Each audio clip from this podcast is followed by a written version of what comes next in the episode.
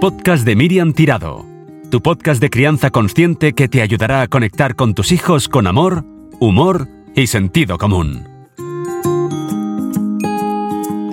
Hola, ¿qué tal? ¿Cómo estás? Yo feliz de que estés al otro lado hoy escuchándonos en este podcast que hacemos con tanto mimo y con el propósito de acercarte la crianza consciente para que te ayude a poder vivir una maternidad más plena, más feliz y sobre todo más gozosa. En este episodio vamos a hablar de la ansiedad, algo que afecta cada vez a más personas y en especial a mujeres y madres. ¿Qué hacemos con la ansiedad? ¿Por qué nos afecta tanto? ¿Y qué podemos hacer para que no se apodere de nosotras?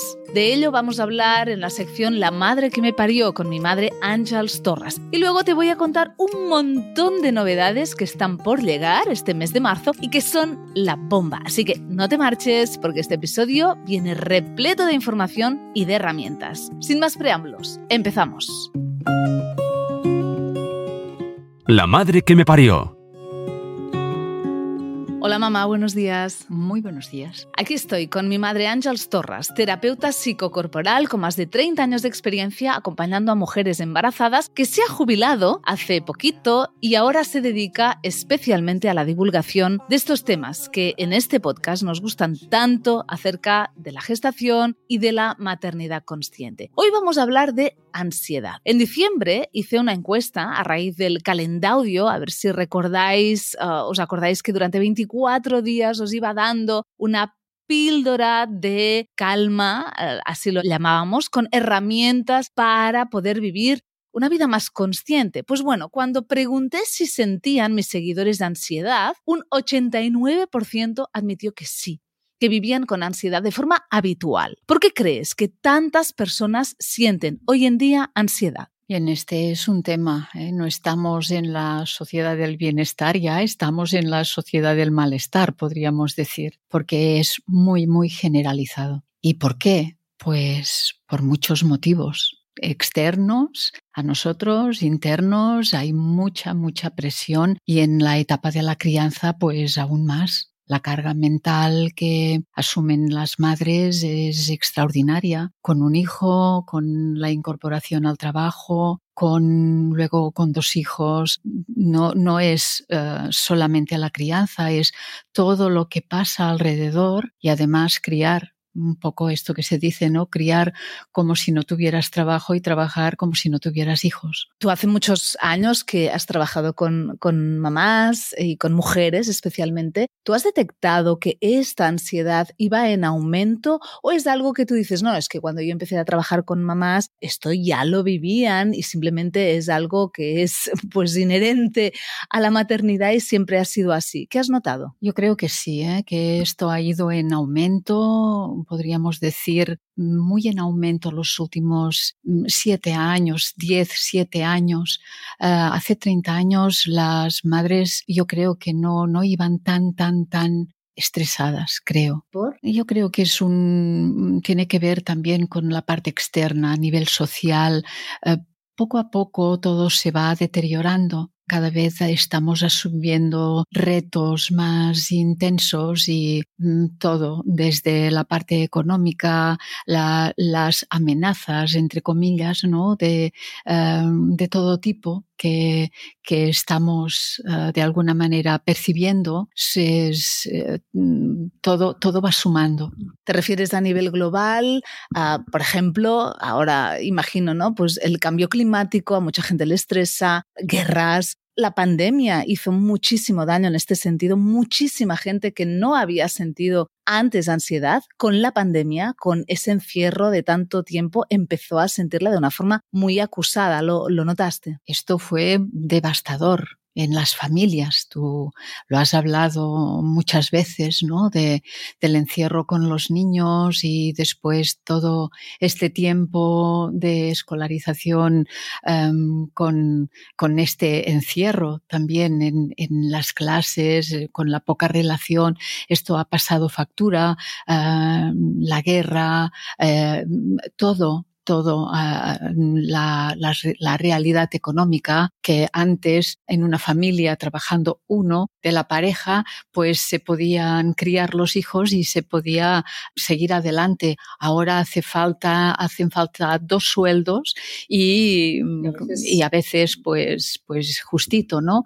todo, todo es una presión. El entorno digital también nos ha cogido un poco de golpe y quizá en, yo qué sé, en 100 años em, la humanidad habrá encontrado la manera de convivir de manera saludable y sana con esta parte más tecnológica, pero por el momento no sabemos. Las redes sociales, lo que vemos, el exterior que no tenemos, muchas veces impone otro tipo de presión, eh, que obviamente ahí estamos nosotras para decidir qué miramos y qué no miramos, cuándo apagamos el móvil y cuándo no, pero ah, existe, sabemos que las pantallas están fabricadas para engancharnos y existe esta adicción a veces incluso a cosas que no son tóxicas y que no nos ayudan a, mm, pues, a bajar estos niveles de ansiedad. El entorno tecnológico del que hablabas, las redes sociales, el ver casas extremadamente ordenadas con niños super monos que nunca montan pollos, todo esto nos ah, muchas veces presiona en el sentido de que muchas mujeres piensan, ah, esto solamente me ocurre a mí, ah, soy yo la única desgraciada que tiene que lidiar con cinco pollos al día, etcétera, etcétera. ¿Has notado que la presión de las redes sociales a las mamás les afecta más, por ejemplo, que a los papás? Yo creo que sí por el grado de autoexigencia que tenemos las mujeres, por el sentimiento de culpa muchas veces de no sentirnos suficiente, de no hacer las cosas suficientemente bien, todo suma, pero que hay eh, mucha presión y muy poco tiempo para mm, nosotras poco tiempo para nosotras, poco tiempo para el disfrute, también en familia, es decir, que muchas veces hay familias que cuando se encuentran es para hacerlo obligatorio, es decir, cenar, duchar, acostarse y, poco más. Por lo tanto, hay poco tiempo de disfrute más allá del fin de semana y en el fin de semana se está tan cansado y tan agotado que, que lo que muchas veces algunos quieren es desconectar, ¿no? Todo ello nos lleva de una manera casi refrenable hacia la ansiedad. Una vez estamos ahí y una vez el 89 de mamás em, que me siguen, porque digo mamás porque me siguen poquísimos hombres, admiten sentir ansiedad diariamente, ¿qué pueden hacer con ella? Tomar conciencia de que algo tenemos que hacer. Esto es importantísimo. Y para hacer algo, tenemos que parar. No podemos continuar en el hacer, hacer, hacer primero tomar conciencia que una cosa es lo que hago y otra cosa soy yo. No soy lo que hago, no soy lo que tengo. Y esto es muy importante. Y para parar necesitamos retirarnos. Lo que yo propongo son 10 minutos al día, pero 10 minutos en 24 horas, pienso que es justo que los podamos rascar de algún sitio. Cuando las madres me cuentan, es que no tengo estos 10 minutos, entonces aquí tenemos que hacer una reflexión. ¿Qué pasa? Que con nuestra vida, que no podemos arañar diez minutos para nosotras. Entonces, esto es lo principal, tomar conciencia de ello y que para poner eh, remedio, para poder lidiar con esta ansiedad, tenemos que podernos retirar para sentarnos con nosotras mismas, me siento y me paro y me escucho algo tan simple como esto. Me siento, me aparto en un lugar pues el máximo de tranquilo. Em, le pido a mi pareja que eh, se ocupe de los niños durante estos minutos. Si él necesita luego otros 10 minutos, pues ya, ya nos lo organizamos. Pero me retiro, me siento y observo. ¿Y cómo observo? Pues desde el cuerpo. Entro en contacto con mi cuerpo ¿Qué pasa con la ansiedad? Nos la provocan muchas veces cosas que anticipamos, cosas que han pasado, pero en el presente, en el aquí y ahora, si en realidad podemos estar conectadas, la ansiedad poco a poco se va desvaneciendo. Pero ¿cómo hacer esto? Pues escuchando el cuerpo. El cuerpo es nuestra parte más tangible. La mente va a mil por hora y la mente pues puede llamarnos mucho la atención y impedir estar atentas al cuerpo. Entonces, poder estar atentas a cosas concretas, cómo estoy en contacto con el suelo, cómo está mi respiración, escucharme respirar y poquito a poco, poquito a poco, escuchando la respiración, voy parando y me doy dando cuenta de qué me pasa, me retiro a mi habitación, me retiro a un despachito que tenga, me retiro al sofá si el niño ya está durmiendo y simplemente me siento y no hago nada. Este sería el resumen. No hacer nada que es mucho, es permitirme este estado de no hacer. Y en el no hacer afloran cosas y me doy cuenta de si estoy muy nerviosa, de si me palpita muy rápido el corazón, me doy cuenta de si estoy agobiada, de si me entran ganas de llorar. ¿Y qué pasa ahí? Porque muchas veces a la que paro me siento incómoda, porque no me gusta darme cuenta de que estoy mal. ¿Qué hago cuando sí me doy cuenta de que algo no funciona? Pues atiendo este malestar, le doy espacio y lo respiro. Es una energía ahí colapsada que me produce malestar en el cuerpo y doy este espacio a través de la respiración y voy a ver cómo esta sensación poquito a poco se va calmando. No tener miedo al pico de este malestar. No, esto no nos va a matar. Esto no está atentando contra nuestra integridad física, aunque por momentos lo pueda parecer. Tenemos que perderle el miedo a estos picos de malestar y abrirnos, igual como cuando nuestro niño está mm, en plena rabieta, que abrimos este espacio y lo acompañamos y quizá le pedimos que respire su malestar, pues ahora nos toca a nosotras respirar este malestar hay mamás que cuando les cuento esto, que no tengan miedo a sentir, me dicen, esto es difícil, eh, es fácil, perdón, de, de, decir, pero es muy difícil de hacer. Y cuando yo estoy así, entro en más estado de ansiedad, me agobio y lo único que quiero es salir corriendo. ¿Qué pueden hacer para no salir corriendo de ese estado y darse cuenta de que cuando sentimos, ese sentir va disminuyendo y que lo que impide que ese sentir vaya bajando es justamente el, la resistencia al sentir.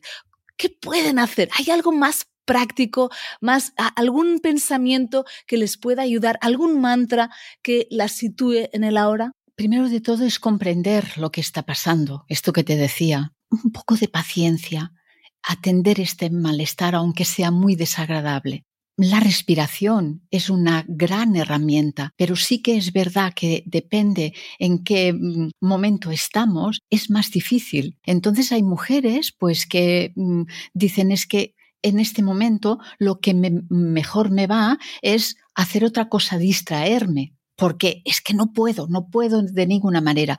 Yo siempre lo que propongo es un poco de paciencia, date un poco de tiempo, respira profundamente, exhala por la boca, sonoriza la respiración, es como ponle sonido a este malestar al sacar el aire, que quizá es como dar voz un poco a este malestar y esto va a bajarle el volumen. A veces no se puede, por eso es tan importante sentarse todos los días, aunque no se esté mal, porque en este sentarnos cada día estos 10 minutos vamos a modular nuestro estado anímico para que no hayan estas puntas. A veces estos picos de ansiedad se deben a algo que ha pasado, es como si ya la barra del estrés está ya en el lugar más extremo y nos han pasado tres cosas que no estaban previstas, pues entonces ya estamos en un estado que es difícil poder atender este malestar. Por eso es tan importante esta regularidad en el sentarnos, esta rutina. Luego, pues si no hay forma, pues quizás sí que por este día, pues es mejor pues que te pongas una música, quizá que te tumbes en lugar de estar sentada mm, o que en lugar de hacer estos 10 minutos sentada te vayas a dar una vuelta a la manzana. Pero lo que quizá es más útil, podríamos decir, es aprender a gestionar desde nosotras sin necesidad de otras cosas externas, reconducir la situación. de hecho, es lo que les estamos proponiendo a los niños, mm. pues es lo que tenemos que hacer nosotras con nuestros propios pollos. Os voy a contar un poco lo que hago yo cuando mm, hace muchos años me di cuenta de que a veces me aceleraba, empecé a levantarme un poco antes que, mis hijas para tener ese tiempo para mí. Yo no eran 10 minutos, intentaba que fuera media hora. Ahora alguien puede pensar, ah, pero yo tengo un bebé que cuando yo me levanto de la cama se levanta conmigo. Bueno, como cuando yo me levantaba, y era esa época que se levantaban conmigo, era etapa de teta, pues yo lo que hacía era hacer lo mismo, me sentaba, me la ponía a la teta, a la que fuera que estuviera en esa etapa ah, lactante, y hacía lo mismo, o sea, parar, respirar, intentar meditar un poco ah, de esta forma. Ahora me levanto antes, hago eso, me siento y respiro simplemente un tiempo, un cuarto de hora, etcétera. Y luego hago otras cosas, más en el hacer, digamos. Por ejemplo, cuando vengo a trabajar, que vengo ah, caminando, pues mientras voy caminando, me escucho, y me pregunto, ¿cómo estás hoy, Miriam? y hablo conmigo. ¿Cómo estás? Pues hoy estoy bien. No, hoy me siento contenta, me siento tal. Otros días, uff, qué, qué pereza ahora, pues me lo cuento a mí misma y me pregunto, ¿y por qué estás así? ¿Qué ha pasado? Ah, es que he dormido menos, tengo que acostarme, por lo tanto, antes. Y busco estrategias para que en este, como estás Miriam, de cada mañana cuando vengo a trabajar, la sensación sea como de plenitud, de, de estar bien. Hay días que sí, hay días que no. Esto es la vida, es una vida humana y terrenal, por lo tanto, no todos los días son de luz y de color, pero este contacto conmigo, para no olvidarme de mí, me ayuda. Si a alguien le cuesta tener este diálogo interno, se me ocurre que ah, pueden pues, asociarse con una amiga, por ejemplo. Y sabes eso que tienes una amiga y le preguntas qué tal, cómo estás, pero a veces es un qué tal, cómo estás que te responden bien de una forma automática. Yo tengo una amiga, Hadija, que cuando le pregunto qué tal, cómo estás y me dice bien tal, digo, no, ahora de verdad, qué tal, cómo estás un qué tal, cómo estás, de verdad. Y luego, vale, de verdad, pues bla, bla, bla, bla, y me cuenta, ¿no? Es como tener ese diálogo con una amiga en el que, oye, nos vamos a preguntar cada día qué tal, cómo estamos, pero no rutinario, sino de verdad. Para que el hecho de que te lo pregunte alguien te obligue a escucharte. Esto también va bien. a veces se tiene que empezar por cositas muy pequeñas antes de hacer estos pasos que pueden parecer también pequeños, pero que son pasos de gigante, como el darme espacio. El darme espacio también es un reconozco que merezco esta atención por mi parte, es un acto de amor propio y es un diálogo con la ansiedad en la que le decimos, te veo, te reconozco, sé que estás y te escucho. ¿Qué tienes que contarme, ansiedad, de mí que yo ahora no veo? A mí me ayuda mucho hablar con mis emociones y hacérmelas amigas. También ahora estaba pensando en febrero, tú lo sabes, tenía una entrega importante de un libro que va a salir en septiembre y bueno, pues no, perdón, en enero, en enero entregué, el, el 30 de enero entregué el libro y las últimas tres semanas siempre son para mí estresantes porque hay mucho que terminar, repasar y me entra el miedo de, y, si es una mierda de libro, eh, el, el, coco, el y ¿no? Me estresé y esas quizá dos últimas semanas me entró ansiedad. ¿Qué hice? Primero darme cuenta de que estaba con ansiedad y os lo conté, te lo conté a ti, se lo conté a mi marido, porque esto me ayuda, ¿no? Porque me, me hace, vale, pero oye, es normal, estás a punto de entregar, cuánto te falta, te podemos ayudar en algo. Luego lo que hice es meditar más.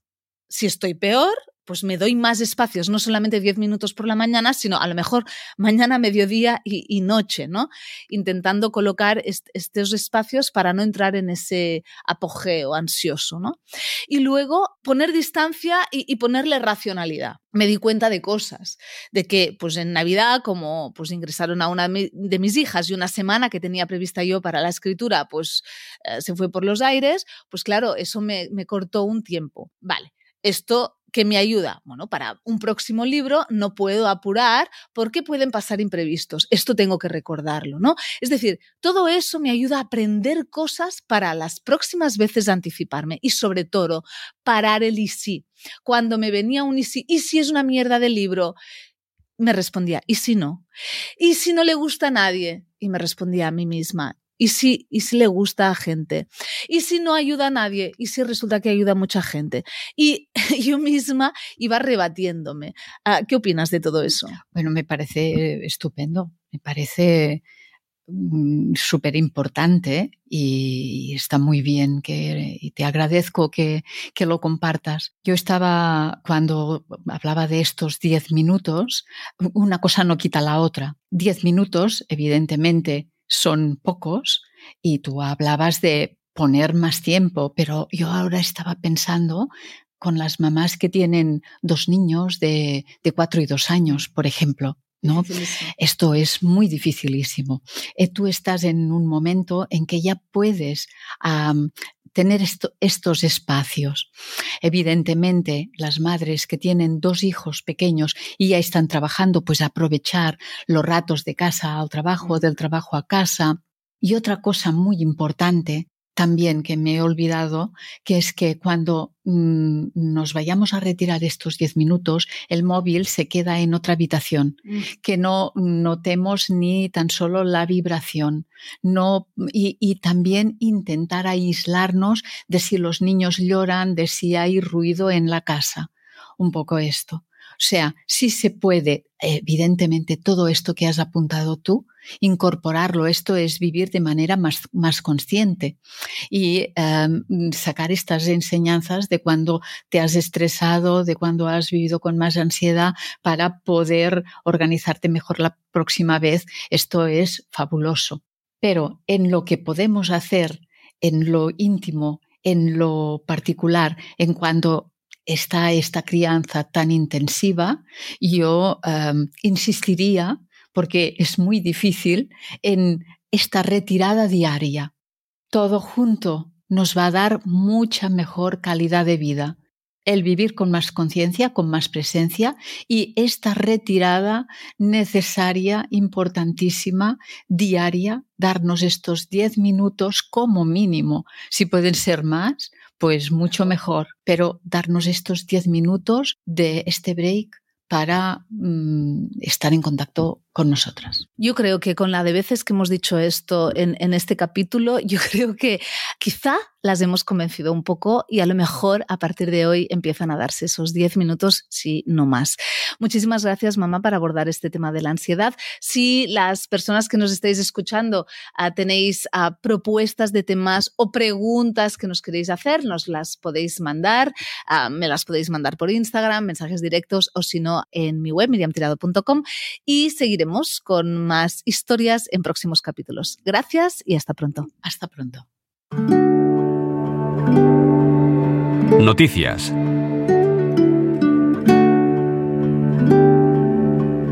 Este mes de marzo viene repleto de novedades y es que tengo dos que me hacen mucha ilusión y, que te quiero contar también aquí en el podcast y es que van a salir dos libros ah, míos este mes de marzo que para mí son muy importantes. Por un lado, el día 9 de marzo va a salir a la venta Tengo un volcán y no quiero respirar. Es la segunda parte del Tengo un volcán, el libro que salió a la venta en 2018 y que que ha ayudado a tantísimos niños, niñas y adultos también a respirar en momentos álgidos de eh, rabia. El libro para saber qué hacer con la rabia viene luego seguido este año 2023 del libro para saber qué hacer más con la rabia, porque nos dimos cuenta y yo me di cuenta rápido en casa con una de mis hijas que este libro no le funcionaba, que ella no quería respirar.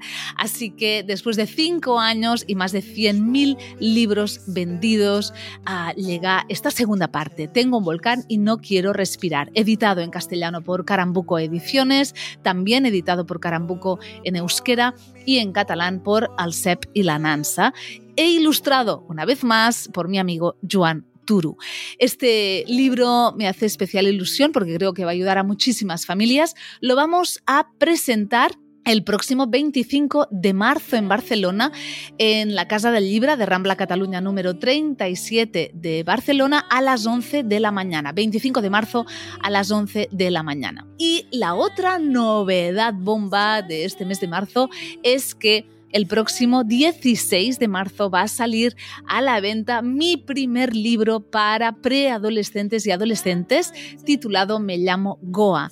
Este libro nació de mis adentros, mm, nadie me lo pidió, pero yo tenía muchísimas ganas de escribir ficción y después de unos años de haberme dado cuenta que no había libros para estas edades, a partir de nueve años, que hablaran sobre las emociones que sienten los preadolescentes y adolescentes, me di cuenta que yo quería seguir acompañando a esos niños que quizá me habían descubierto con Tengo un volcán, pero que han crecido y que quieren nuevas lecturas de vida real, de cosas que, con las que se puedan sentir identificados. Pues llega Me llamo Goa, am Goa, también en catalán, sale en los, en los dos idiomas, editado por B Block e ilustrado por Sheila de la Maza. Hay poquitas ilustraciones, es un libro ya más gordo para estas edades, para niños que ya saben leer solos y que espero que disfruten muchísimo de esta lectura. Este título es el primero de una colección que espero que sea larga y que ayude muchísimo a preadolescentes y adolescentes.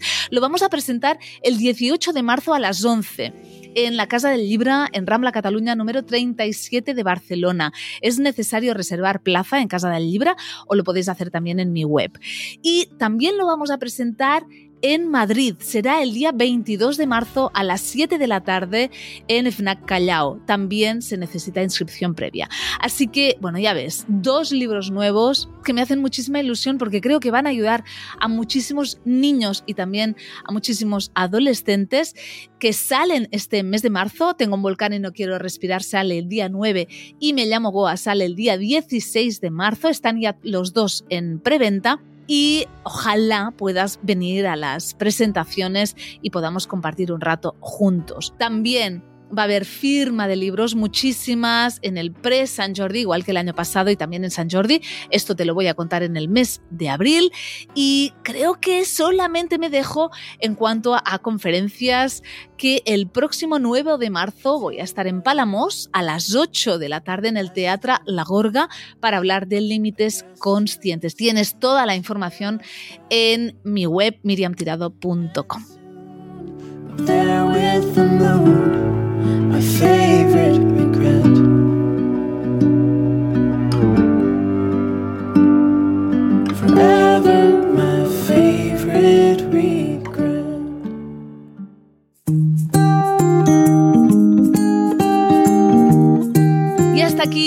Episodio número 22 del podcast de Miriam Tirado, tu podcast de crianza consciente. Ojalá te haya ayudado, te hayamos dado herramientas y hayas disfrutado de esta media horita juntos. Un abrazo enorme y hasta el mes que viene.